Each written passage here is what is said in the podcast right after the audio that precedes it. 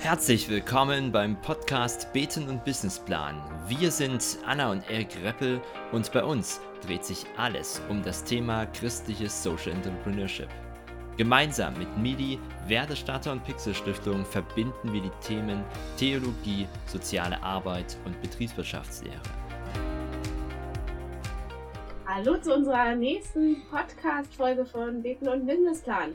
Heute haben wir zwei ganz besondere Gäste bei uns. Zum einen Andreas Schlamm von MIDI. Hallo. Hallo. Und äh, Johannes Nielsen von den Wertestartern. Hallo auch von mir. Schön, dass ihr da seid. Schön, dass wir da sind. Genau, wir freuen uns total auf diese erste Aufnahme. Ja, wir sind äh, mittendrin schon in unserer ersten Doppelfolge. Wir möchten starten mit Andreas. Stell du dich doch mal vor, was hast du bisher gemacht? Was hast du auch mit Beten und Businessplan zu tun? Ja, vielen Dank. Ähm, vielleicht erstmal zu meiner Person. Ich bin äh, Generalsekretär der Arbeitsgemeinschaft Missionarische Dienste in Deutschland und ich bin Referent bei MIDI und zwar für missionarische Kirchenentwicklung. Und ich bin äh, daneben auch noch Geschäftsführer einer GmbH, die im Besitz meiner Familie ist ich bringe vieles mit. Ähm, ich arbeite seit fast 30 Jahren bei Kirche und Diakonie. Ich habe äh, nach dem Abi aber erstmal was Vernünftiges gelernt, nämlich eine Ausbildung zum Industriekaufmann gemacht und bin erst später dann ähm, auf dem zweiten Bildungsweg sozusagen, habe ich noch studiert, Diplom Religionspädagogik ich habe schon immer geliebt, ähm, mit Leuten etwas aufzubauen, im Team mit gleichgesinnten Ideen zu entwickeln, etwas äh, umzusetzen. Und ich bringe so ein, so ein, Selbstverständnis als kirchlicher Randsiedler mit. Also ich bin nicht in einer christlichen Familie aufgewachsen, obwohl ich evangelisch getauft und konfirmiert wurde. Spielte der Glaube eigentlich in meiner Familie keine Rolle. Und ähm, ich habe mich dem Glauben also von außen angenähert und ich habe mir eigentlich diese Position immer ein Stück weit bewahrt, weil ich finde, das Spannende passiert eigentlich immer am Rand. Also da, wo man zu tief drin ist in einem System, wird man auch ein bisschen betriebsblind. Und ich habe äh, eigentlich schon immer Lust gehabt, äh, über den Tellerrand hinaus zu gucken und auch Impulse so aus anderen Bereichen unserer Gesellschaft aufzunehmen und, und für Kirche eben zu gucken, was können wir davon lernen. Und ich glaube, dass das extrem wichtig ist, auch Dinge, äh, die auf den ersten Blick äh, nichts miteinander zu tun haben, miteinander in Beziehung zu setzen. Ja, das bringe ich mit. Ähm, und es, es, gab verschiedene Stationen natürlich in meinem Lebenslauf. Ich habe äh, eigentlich in verschiedenen äh, Kontexten ja auch einiges gegründet. Also es gibt ein christliches Mentoring-Netzwerk zum Beispiel, das ich mit anderen gegründet haben, habe. Tobi Fikes gehört mit dazu. Ich habe ein Netzwerk christlicher Cafés mal aufgebaut. Ich habe einen Studiengang entwickelt, Theologie, Sozialraum und Innovation. Ich habe eine Lernwelt Armut und Obdachlosigkeit äh, konzipiert in Berlin. Ja, das sind so ein paar Dinge, die ich gemacht habe. Ja, spannend. Das heißt, in dir steckt auch schon eigentlich ein Entrepreneur, oder? Kann man so sagen, ähm, wobei tatsächlich, ich habe ja immer in Kirche und Diakonie gearbeitet. Ich sehe mich eher als Intrapreneur. Ähm, das ist jemand, der in bestehenden Organisationen Innovation hervorbringt. Und das ist durchaus eine spannungsvolle Rolle, weil man natürlich äh, einen gewissen Freiraum braucht. Also dass das, damit sich Unternehmerisches äh, entfalten kann. Und äh, du äh, gerätst immer in Spannung, sage ich mal, mit bestehenden Strukturen innerhalb eines Unternehmens, die ja die äh, eigentlich äh, kein Verständnis, sage ich mal, häufig dafür haben, ähm, was ein Intrapreneur für eine Umgebung braucht. Das heißt, für dich wäre das ganz normal gewesen, immer Beten und Businessplan schon von Anfang an zusammenzudenken? Das gehört für mich wirklich schon von Anfang an zusammen und deswegen bin ich auch total froh, dass es jetzt diesen Podcast gibt, ähm, um diese Ideen einfach in die Welt zu tragen. Vielen Dank dir, Andreas, für den kurzen, aber sehr intensiven Einblick in deine Biografie. Es geht gleich weiter, aber vorher wollen wir nochmal Johannes hören von den Wertestartern. Wie war dein Weg und welchen Bezug bringst du mit aus deinem Leben zum Thema Beten und Wissensplan? Ja, schön hier zu sein. Ich freue mich total über die Kooperation zwischen uns dreien. Ich bin ähm, Johannes, Geschäftsführer der Wertestarter, Stiftung für christliche Wertebildung aus Berlin und ähm, bisschen andere Geschichte als bei Andreas. Meine Biografie jetzt als eine unternehmerische zu bezeichnen, wäre etwas an den Haaren herbeigezogen. Insofern versuche ich das erst gar nicht. Obwohl meine Eltern in meiner frühen Kindheit dachten, dass ich mal was Unternehmerisches beruflich machen würde, weil ich so leidenschaftlich aus so äh, Quelle- und Otto-Katalogen, sowas gibt es ja heute auch nicht mehr, also Versandhäuser, so massenweise Sachen ausgeschnitten habe und die dann auf dem Boden verteilt habe und verkauft habe. Also so irgendwie 50 Armbanduhren ausgeschnitten und auf dem Boden im Flur verteilt und dann verkauft. Aber das Gegenteil ist dann der Fall gewesen. Also als ich Abitur gemacht hatte, wollte ich eigentlich mit Zahlen in meinem Leben nicht mehr viel zu tun haben. Ähm, ich komme eher so von den Texten äh, statt von den Zahlen und von der praktischen Arbeit am Menschen statt von den Excel-Tabellen. Ich glaube, so geht es aber vielleicht vielen Hörerinnen und Hörern auch. Und dann, als ich so nachgedacht habe hier vor, vor, unserem, vor unserer Aufnahme, habe ich aber irgendwie gemerkt, es hat in meinem Leben doch immer eine größere Rolle gespielt, auch in meinen beruflichen Stationen und auch immer mehr zusammengefunden. Also ich habe äh, Politikwissenschaft studiert, da bin ich dann über das Feld empirische Sozialforschung gestolpert und musste plötzlich doch wieder ganz viel mit Zahlen machen. Meine erste Stelle im Bundestag als Referent, da musste ich dann die Haushaltspläne lesen und einen Bundeshaushalt verstehen und auch kommunale Haushalte lesen und verstehen. Nebenbei gesagt, finde ich das auch eine wichtige Kompetenz für äh, soziale Entrepreneure, sowas zu können. Dann war ich beim CVM Deutschland dreieinhalb Jahre und musste ein oder durfte ein relativ großes Projekt zum Reformationsjubiläum konzipieren, planen und musste da im Grunde auch sowas wie einen Businessplan am Anfang entwickeln und schreiben, auch wenn wir es damals noch nicht so genannt haben, sondern Konzept genannt haben. Ja, und dann ähm, die jetzige Station als Geschäftsführer bei den Wertestartern. Natürlich hat man da viel auch mit unternehmerischem Handeln und Denken zu tun. Ich bin hauptamtlich eigentlich auch für zwei Organisationen zuständig. Wir sind eine Stiftung und auch noch eine GmbH. Und ja, so dieser diese Entwicklung ist mir nochmal sehr bewusst geworden, äh, als ich dieses Jahr angefragt wurde für ein Ehrenamt ähm, in einem Vorstand als Finanzvorstand. Und ich habe gesagt, wieso fragt ihr mich denn als Finanzvorstand? Ich äh, komme doch gar nicht aus der Welt der Zahlen. Und dann sagten die, ja, du bist doch Geschäftsführer von der Stiftung und ihr habt viel mit Geld und Zahlen zu tun. Und da habe ich nochmal gemerkt, ja, stimmt. Äh, interessant, dass ich mittlerweile für sowas gefragt werde. Also ich habe es dann nicht gemacht, aber ähm, da ist mir nochmal bewusst geworden, dass das doch auch in meinem Leben und meiner Biografie mittlerweile einen wichtigen Platz hat und auch harmonischer geworden ist, was ich früher vielleicht noch nicht so gesehen hätte, aber es gehört mehr zusammen und mittlerweile mache ich es auch ganz gerne. Bevor wir weiter hineingehen in die Wertestarterarbeit, nochmal zurück zu Andreas. Du bist ja nicht nur als Privatperson hier, sondern wir dürfen dich auch als Projektpartner begrüßen. Möchtest du uns nochmal einen kurzen Einblick geben in die Welt von MIDI und was du da aktuell tust? Mache ich gerne. Äh, zunächst einmal äh, ist MIDI die Abkürzung für die Evangelische Arbeitsstelle für missionarische Kirchenentwicklung und diakonische Profilbildung. Also das ist der Bindestrich, sage ich mal, zwischen den beiden großen Begriffen äh, Mission und Diakonie sehr wichtig. Wir haben unseren Sitz in Berlin und äh, unsere Aktivität richtet sich im Wesentlichen an Akteure des Wandels, also Leute, die innerhalb von Kirche, Diakonie und ähm, vielfältigen freien Trägern, mit denen wir eben auch vernetzt sind, Veränderung, Change, Innovation voranbringen wollen. Und wir denken tatsächlich Kirche und Diakonie auch größer, als ähm, es die bisherige Gestalt vermuten lässt. Also ich glaube, dass wir uns in einem tiefgreifenden Wandel befinden, also eine Transformation gerade stattfindet, weg von äh, einem steuerfinanzierten System zu einem eher unternehmerischen System. Dazu kommen wir sicherlich später noch. Und deswegen sind wir auch Kooperationspartner für Beten und Businessplan, für diesen Podcast. Wir sind vernetzt mit zahlreichen äh, Netzwerken an der Graswurzelebene, auch ökumenisch und auch international.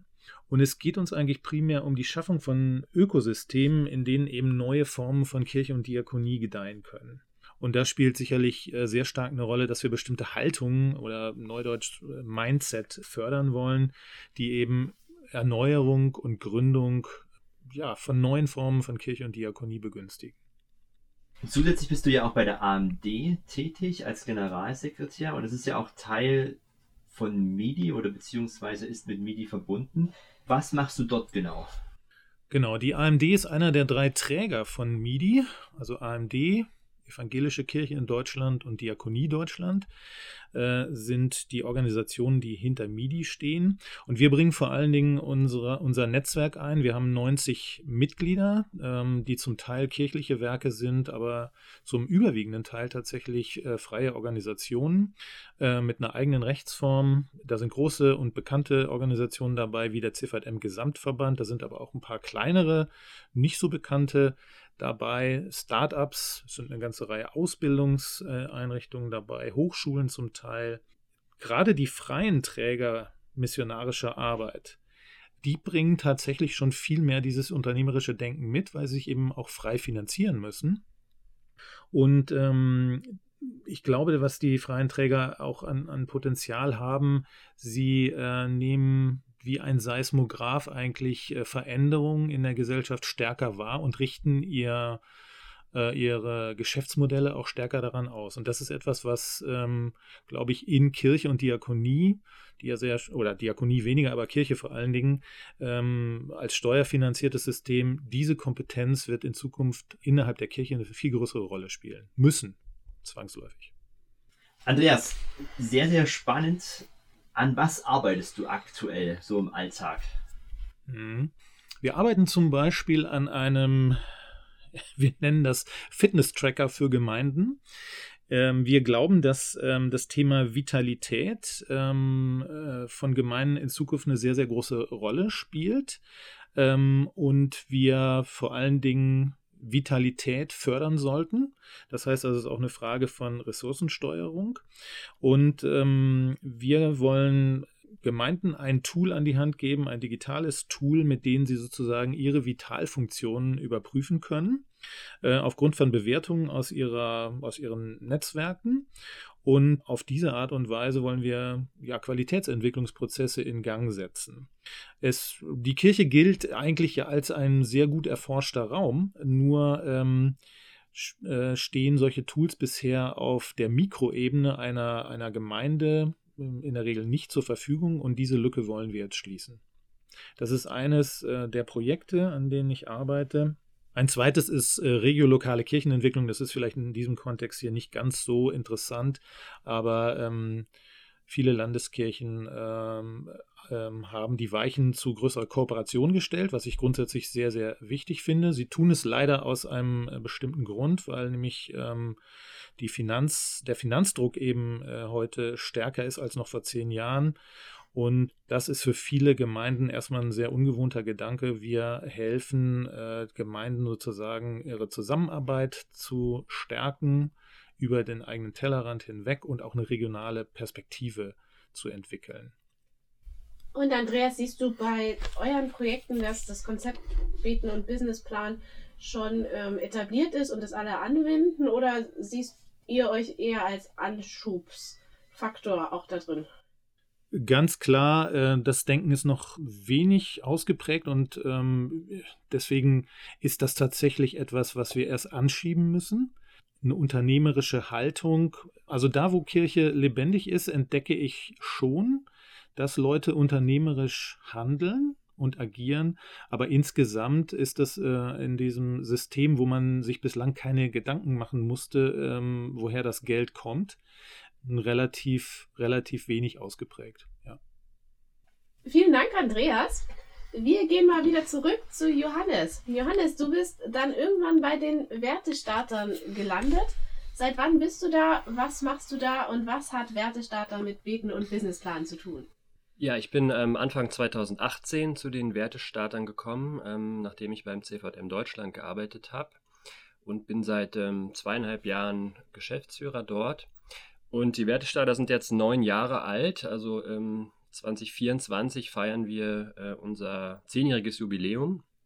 Und unser Anliegen ist, um es ganz kurz auf den Punkt zu bringen, dass junge Menschen, Kinder und Jugendliche christliche Werte und christlichen Glauben kennenlernen und erleben und selber leben, weil wir die Überzeugung sind, dass das die beste Basis für gelingendes Leben ist. Und die Wertestarter haben nicht den Ansatz, dass jetzt deswegen irgendwo eine konkrete Arbeit mit Kindern und Jugendlichen starten, sondern dass wir diejenigen unterstützen wollen, die Mitarbeitenden, die ähm, so ein Projekt, so eine Organisation gründen wollen oder die sie schon gegründet haben und ein neues Projekt auf den Weg bringen wollen. Deswegen ähm, wollen wir möglichst ganzheitlich schauen, was brauchen Projekte und Organisationen, die in diesem Bereich tätig sind, damit ihre Projekte zum Fliegen kommen und dann auch nachhaltig im Sinne von beständig ähm, fortbestehen können. Deswegen bieten wir unter anderem Coaching an, sowohl von Leitenden als auch Teams. Wir bieten ähm, Netzwerke an, ähm, machen sehr viel Vernetzung, weil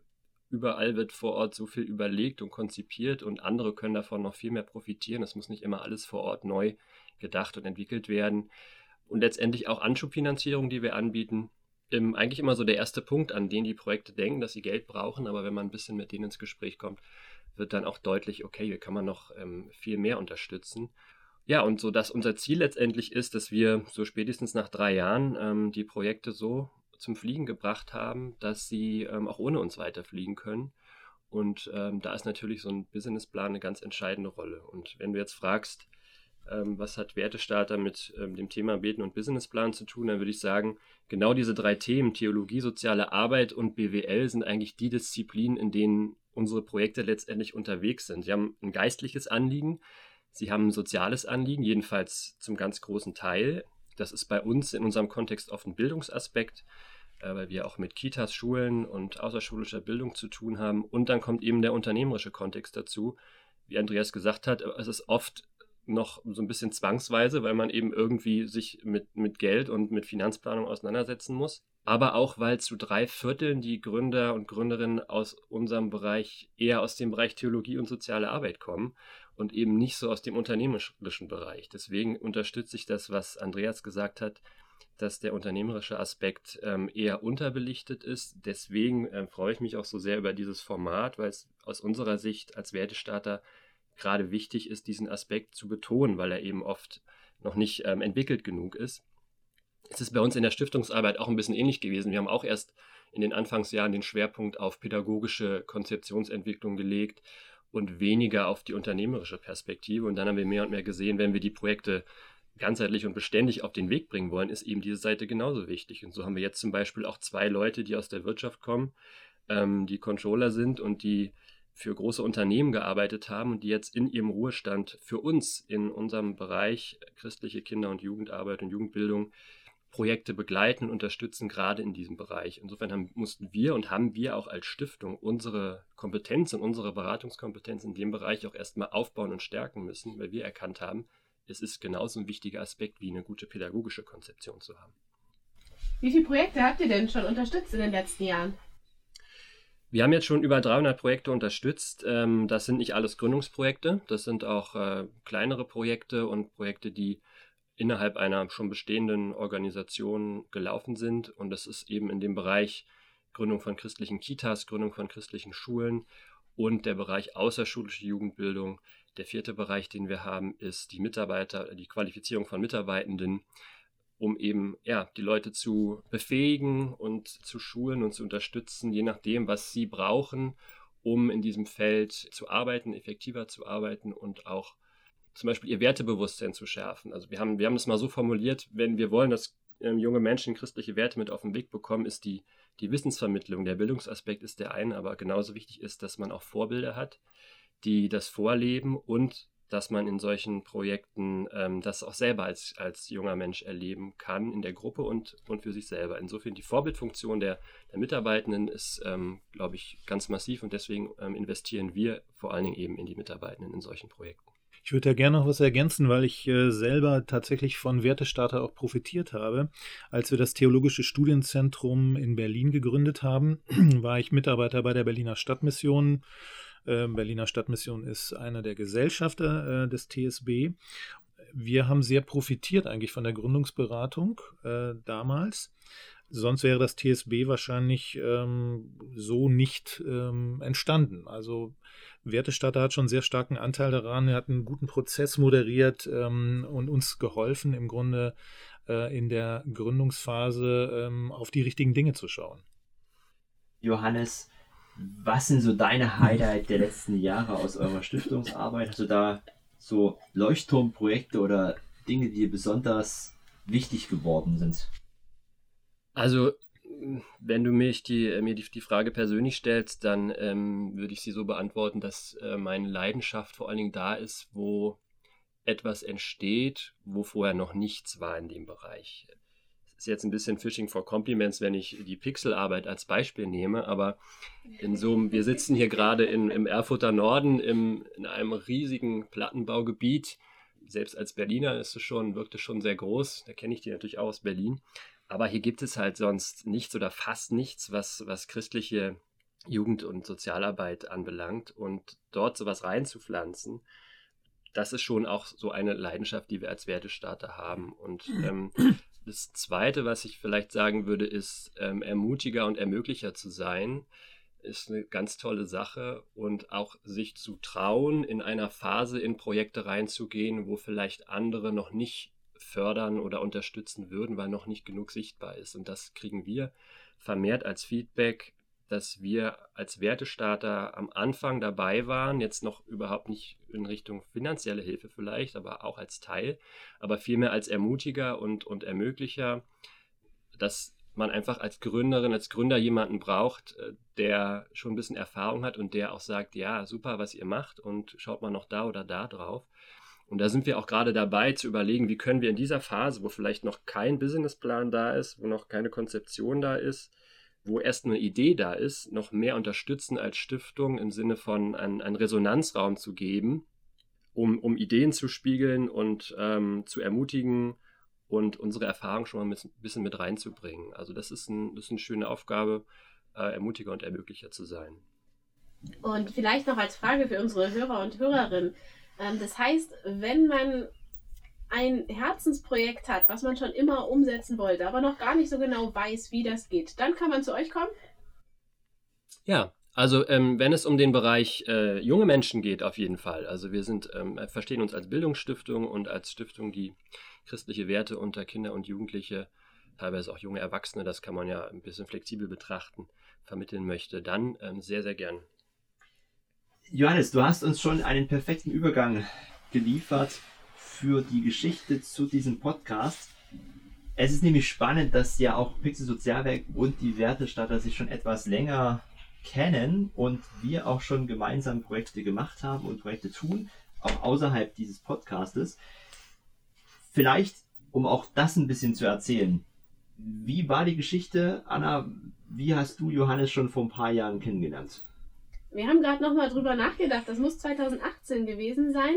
Ähm, da war ich bei einem Workshop gewesen, den die Wertestarter angeboten haben, hier in Erfurt, sogar direkt. Äh, da ging es um Qualitätsmanagement und Konzeptentwicklung an zwei verschiedenen Tagen. Und da war Johannes ganz neu, glaube ich, gewesen bei den Wertestartern, äh, war mit dabei gewesen und wir haben uns kennengelernt. Und das war gerade in unserer Gründungsphase von Pixel Sozialwerk, wo ich gedacht habe, da nehme ich, nehm ich mir gerne den Input mit weil wir gerade da drin gesteckt haben, das allererste Konzept für unsere Arbeit zu entwickeln und ich da ähm, mir einfach Input suchen wollte. Und dann ging die Zusammenarbeit immer weiter und äh, wir konnten auch schon von der Beratung von Wertestarter profitieren in den letzten Jahren. Ja, wir haben ganz am Anfang ein Beratungsstipendium bekommen mit dem wir unsere Arbeit auch am Anfang unterstützen lassen konnten von externen Personen. Wir haben zum Beispiel unsere IT-Infrastrukturberatung bezahlt mit dem Beratungsstipendium der Werdestatte und konnten auch da das Problem lösen, wie verbinde ich viele Geräte miteinander und wie kann ich auch auf einer gemeinschaftlichen Basis arbeiten. An unserem ersten Kinder- und Familienzentrum seid ihr auch beteiligt gewesen da kann ich mich auch erinnern, Johannes, da waren wir in Erfurt unterwegs. Wir haben dir das gezeigt. Ja. Als einer der ersten, der da auch mit in den Räumen stand und sich das angeschaut hat. Ihr habt sogar für mich gekocht. ich weiß gar nicht mehr, was es gab, Johannes. Das weiß ich auch nicht mehr. Döner bestimmt. Nee, gekocht, Andreas. das war auf jeden Fall richtig äh, cool gewesen für uns. Äh, dass wir jemanden an der Seite hatten, der uns auch, äh, wie du es auch schon vorher erwähnt hattest, Johannes, der uns vertraut am Anfang. Äh, wenn man da etwas startet, wird man ja doch oft erstmal kritisch beäugt ähm, und dann schauen erstmal die Leute, wird das was, wird das vielleicht auch nicht.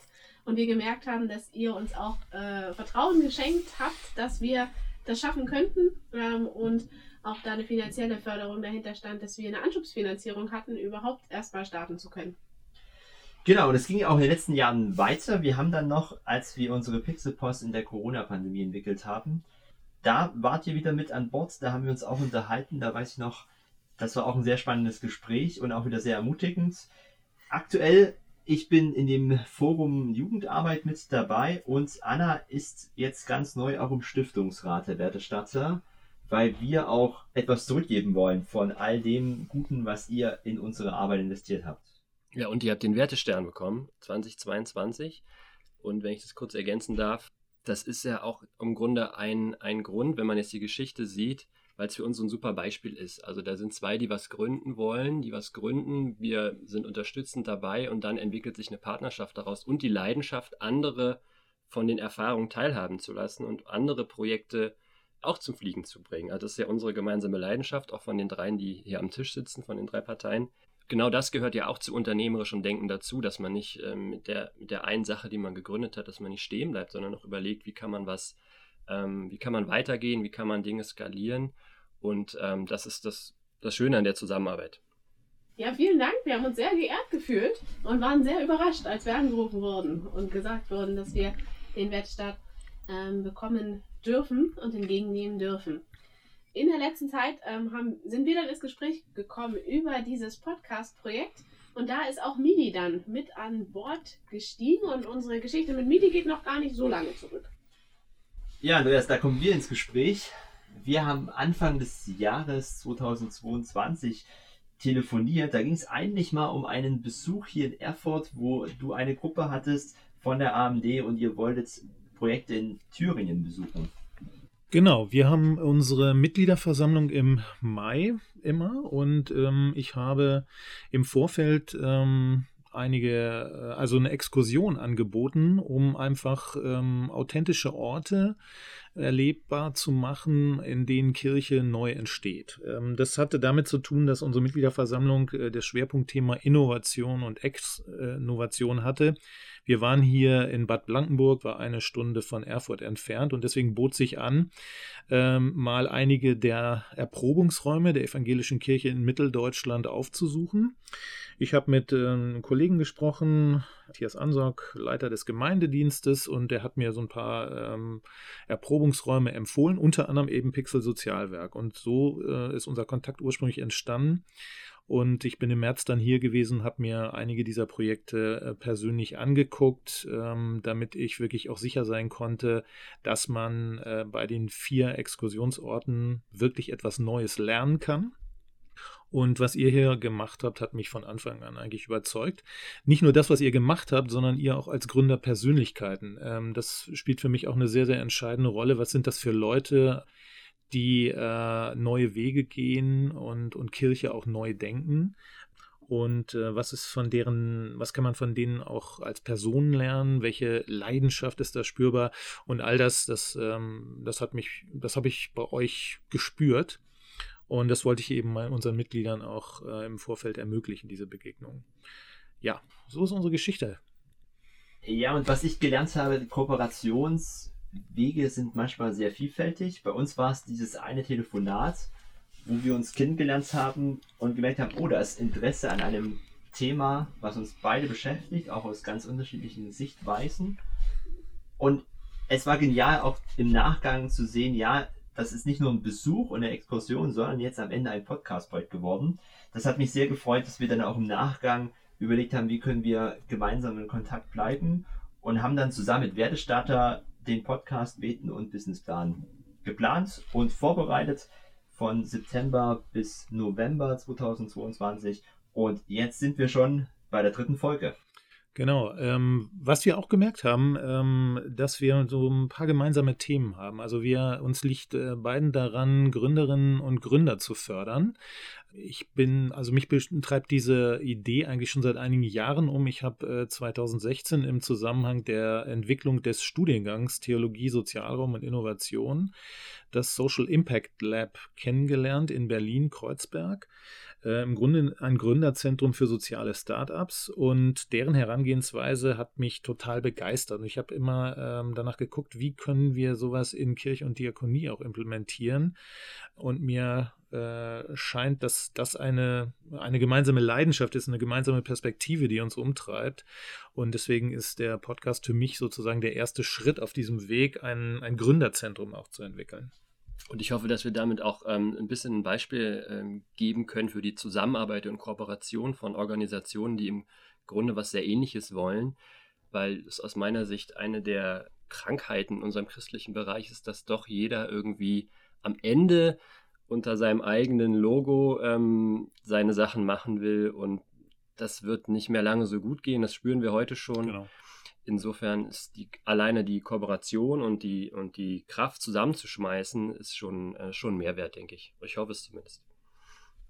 Ich glaube jetzt schon, ähm, weil wir die Möglichkeit haben, auch in diesem Podcast aus den verschiedenen Sichtweisen heraus zu denken und zu sprechen und uns Themen anzuschauen. Die Frage ist natürlich, wenn wir über christliches Social Entrepreneurship reden, warum braucht es das eigentlich? Muss man vielleicht mal ein bisschen in die Geschichte gucken. Also äh, wenn ich so unseren, äh, unser modernes Wohlfahrtswesen anschaue, denke ich immer so, das wäre ohne die äh, Social Entrepreneure des 19. Jahrhunderts gar nicht denkbar. Natürlich sind aus dieser Initiative Einzelner heute starke Wohlfahrtsverbände geworden. Sie gestalten Sozialpolitik maßgeblich mit das ist ein hohes Gut, finde ich, in unserer Gesellschaft. Ähm, und gleichzeitig besteht eben die Gefahr in Kirche und Diakonie, wie letztendlich in jeder großen Organisation, dass sie eben behäbig und auch ein bisschen risikoscheu werden. Oder wenn wir jetzt mal auf die Wohlfahrtsverbände schauen, eben vor allem das machen, wofür es eine staatliche Regelfinanzierung gibt. Ich sehe zwei Gefahren, dass äh, Kirche ähm, auf der einen Seite äh, ihr diakonisches Herz vernachlässigt und deswegen eben an Relevanz und Glaubwürdigkeit verliert. Und das, die zweite Gefahr ist eher auf der Seite der Diakonie, die nämlich ihr christliches Profil vernachlässigt und dadurch ein Stück beliebig wird, auch im Vergleich mit den anderen Wohlfahrtsverbänden. Natürlich sind die Gründe da immer sehr, sehr vielfältig. Da gibt es den Druck des Marktes, da gibt es äh, auch einen Mangel an christlich motivierten Fachkräften, auch vielleicht eine Selbstsäkularisierung der Diakonie. Und deswegen glaube ich, äh, es braucht wirklich beides: Beten und Businessplan. Ja, deswegen braucht es eben christliches Social Entrepreneurship, das im, äh, im Grunde diese beiden Dinge äh, versucht zusammenzudenken Kirche und Diakonie neigen manchmal eben dazu, auf der einen oder auf der anderen Seite vom Pferd zu fallen.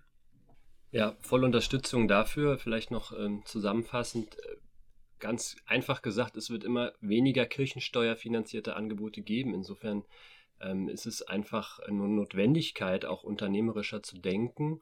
Wir reden auch immer mehr von der VUCA-World, also das, das, das Leben, die Welt wird immer unsicherer, volatiler, mehrdeutiger, komplexer.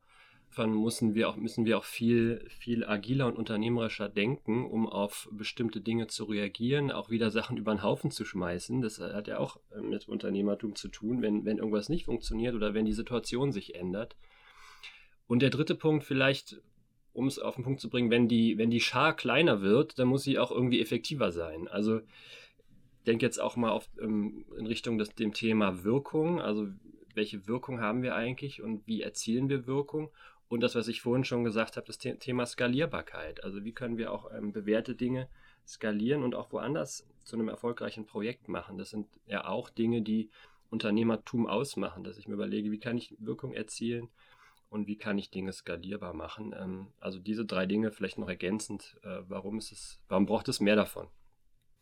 Ja, das ist ja auch was, was wir gemerkt haben, vielleicht aus einzelner Projektsicht, wo wir vor ein paar Jahren Flixo Sozialwerk äh, gegründet haben, wo wir sehr schnell gemerkt haben, dass alles dreis miteinander äh, zusammengehen muss und wichtig ist, einzeln und dann auch zusammen zu betrachten. schwierig ist, eine Seite einfach außen vor zu lassen, weil man dann irgendwann vom Pferd kippt.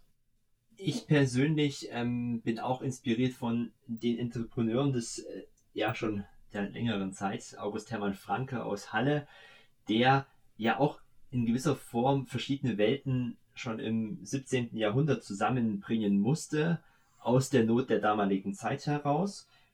Er hat viele Innovationen etabliert, die völlig neu waren für die damalige Zeit, die keiner kannte im Schulwesen, aber auch im Sozialen, die auch diese soziale Verantwortung und Spendenfinanzierung, Unternehmertum zusammengebracht hat.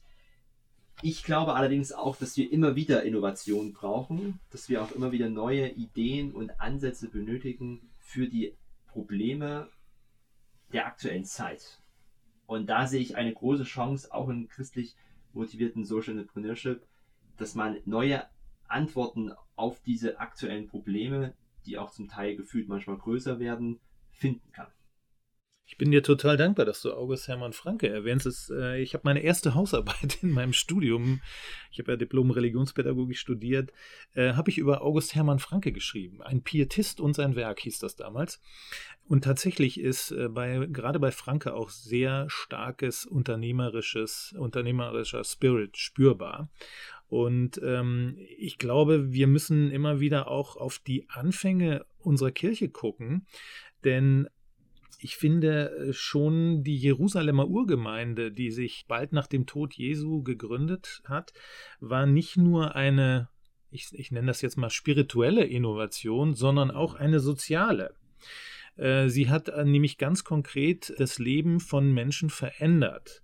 Sie hat dem Wesen Jesu Ausdruck verliehen und wurde dadurch zu einer Art Keimzelle für ein neues Zusammenleben, äh, speziell von begüterten, aber auch von armen Menschen. Und so hat die Jerusalemer Urgemeinde die exkludierenden Mechanismen der damaligen Gesellschaft außer Kraft gesetzt. Sie wurde quasi zu einer Werkstatt für eine neue himmlische Gesellschaft. Und so glaube ich, dass ein christliches Start-up heute auch mehr sein sollte als lediglich eine hippe Form von Kirche, sondern sie sollte genau diesem Spirit der Urgemeinde folgen. Und ich glaube, dass, dass dann auch ja, das entsteht, was wir vielleicht heute soziale Rendite äh, nennen würden. Also die Leute fragen heute äh, stärker danach, also was haben wir von der Kirche, welchen Nutzen erbringt die Kirche? Und es, ich glaube schon, dass es Menschen gibt, die sagen, ich unterstütze äh, Formen von Kirche, wo ich erkennen kann, dass sie, dass sie wirklich einen konkreten Nutzen, einen Benefit für, die, für das Gemeinwesen, für unsere Gesellschaft erbringt. Und des, deswegen brauchen wir auch christliches Social Entrepreneurship. Vielen Dank für die spannenden Einblicke.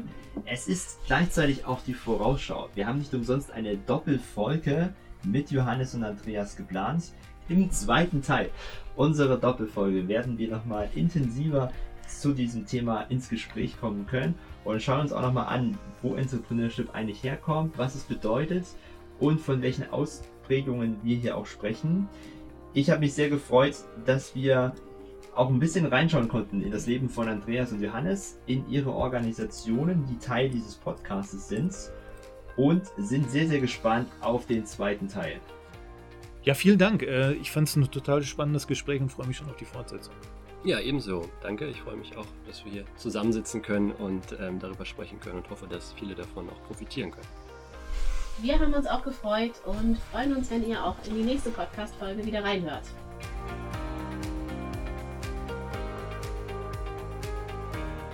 Alle Folgen und noch mehr findest du unter www.betenundbusinessplan.de. Dieser Podcast ist ein Gemeinschaftsprojekt von Wertestarter, der Stiftung für christliche Wertebildung, MIDI, der Evangelischen Arbeitsstelle für missionarische Kirchenentwicklung und diakonische Profilbildung sowie der Pixel Stiftung. Wir freuen uns über dein Feedback und deine Bewertung.